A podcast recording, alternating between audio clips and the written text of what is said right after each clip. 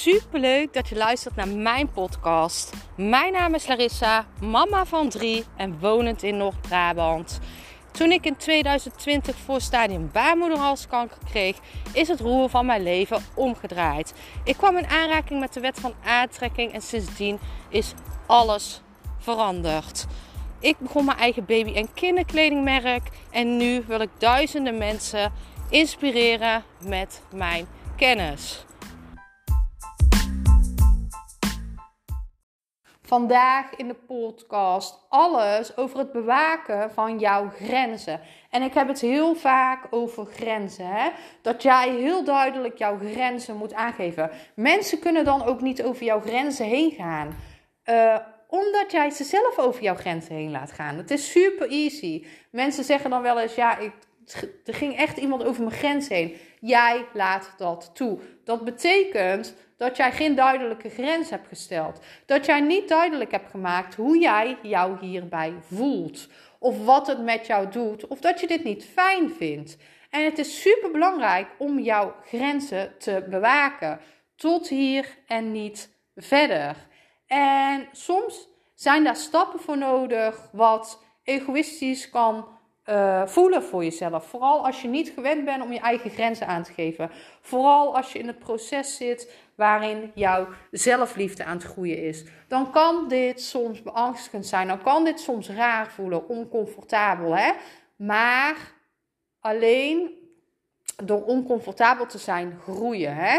In de comfortzone ligt geen groei. Je vindt daar simpelweg geen groei. Dus grenzen stellen is oncomfortabel en dat voelt gewoon niet fijn aan. Dat kan angstig aanvoelen.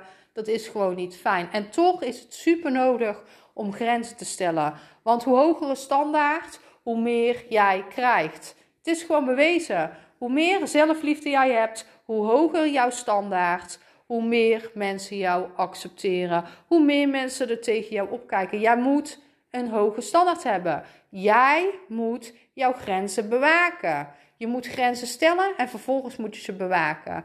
En um, grenzen stellen vind ik zelf best gemakkelijk. Je kan makkelijk dingen uh, besluiten. Hè? Want alles begint bij een besluit. Jij besluit dat dit nu jouw grens is. Bewaken is wat moeilijker, want je zal zien dat je vervolgens dus getest wordt.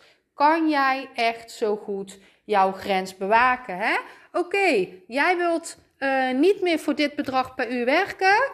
Nou, dan ga ik je een opdracht geven voor net onder dat bedrag. Gaan we eens even kijken of je er akkoord mee gaat. Of jij zegt bijvoorbeeld: uh, Ja, ik wil uh, minder service doen, weet ik veel. Uh, en dan zal je zien dat er toch iemand komt die een service wilt. Je, je, je ziet het op alle gebieden van jouw leven. Hè? Op geldgebied, op werkgebied, in de vriendschappen, in de liefde. Je zal zien dat mensen proberen over jouw grenzen heen te gaan. En het is dan aan jou om die grens te behouden en te bewaken. En mijn tip voor jou is wat voor mij heel fijn werkt: om het altijd op jouw gevoel te gooien. Mensen kunnen jou niet blamen om jouw gevoel. Mensen kunnen niet boos worden omdat het voor jou niet fijn voelt. Dus je mag dit gewoon zeggen. Vertel gewoon: ik voel me hier niet fijn bij. Als iemand op donderdag wil langskomen en dit is jouw werkdag. En elke keer proberen ze weer om op donderdag langs te komen. Dan kan jij dit gewoon eerlijk aangeven. Ik voel me hier niet fijn bij. Op donderdag is mijn werkdag. Ik moet hier dingen doen. Bijvoorbeeld. Het kan op alle gebieden van jouw leven. En kijk dan eens, waar ben ik, waar heb ik grenzen gesteld en waar bewaak ik ze niet goed genoeg? Dit is superkrachtig. Je moet je, je power terugnemen om die grenzen te bewaken. Want je zal zien dat er testjes komen. Je zal zien dat er gekeken wordt, dat er geprobeerd wordt.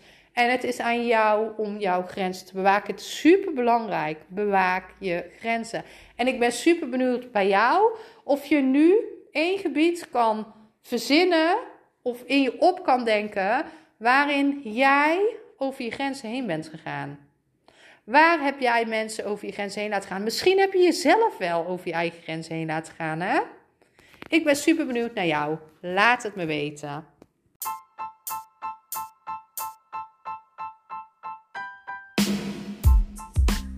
Super bedankt voor het luisteren van mijn podcast. Ik zou nog één dingetje van je willen vragen en dat is: zou je alsjeblieft deze podcast willen delen in je Instagram story en mij een beoordeling willen geven? Je helpt mij niet alleen, maar ook zoveel anderen om mij beter te laten vinden. Liefs, Larissa.